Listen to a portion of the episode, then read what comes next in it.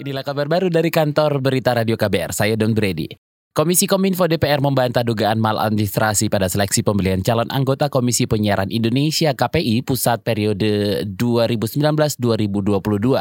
Wakil Ketua Komisi Kominfo DPR Satya Widya Yuda mengatakan laporan dugaan maladministrasi dari Ombudsman tidak bisa dijadikan acuan hukum yang kuat. Apalagi nama-nama calon anggota KPI yang bocor itu hanya lewat grup media sosial sehingga tidak dapat dijadikan sebagai bukti-bukti administrasi. Sebetulnya Ombudsman eh, setelah melakukan evaluasi yang saya dengar ternyata tidak ada hal yang menyimpang, tidak ada proses yang ditutup-tutupin. Apalagi Ombudsman sendiri waktu itu mengaku bahwa uh, temuannya itu berdasarkan daripada pemberitaan di WhatsApp group. Ini kan nggak bisa dijadikan acuan. Nah, jadi kita kan selalu mengacu kepada bukti-bukti administrasi. Apabila ada pelanggaran, ya pasti akan kita perbaiki atau kita uh, declare kepada ombudsman.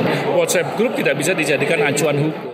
Wakil Ketua Komisi Kominfo DPR Satya Widya Yuda juga menepis kebocoran nama-nama calon berasal dari panitia seleksi atau DPR. DPR juga meminta ombudsman untuk lebih berhati-hati dalam memverifikasi temuan, terlebih temuan tersebut hanya berasal dari ang, dari grup media sosial.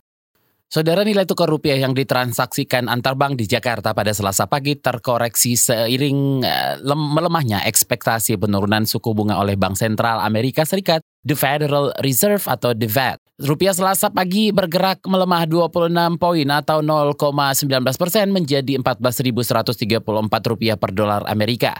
Indeks dolar juga diperkirakan menguat terhadap hampir semua mata uang utama lain. Sementara indeks harga saham gabungan dibuka melemah 0,34 poin ke posisi 6.351,49 pada awal perdagangan.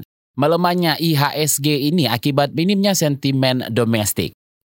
Dari berita olahraga, pendukung Persib Bandung atau Bobotoh diminta untuk tidak menyusup ke dalam kerumunan pendukung Persija Jakarta atau Jakmania di Stadion Utama Gelora Bung Karno besok. Ketua Viking Heru, Joko mengatakan uh, jangan ada lagi korban dari pertemuan antara Macan Kemayoran dan Maung Bandung. Sebelumnya operator PT Liga Indonesia Baru atau LIB telah melarang Bobotoh untuk tidak menonton langsung di Gelora Bung Karno dan besok Persija akan bertanding melawan Persib dalam pertandingan pekan ke-8 Liga 1.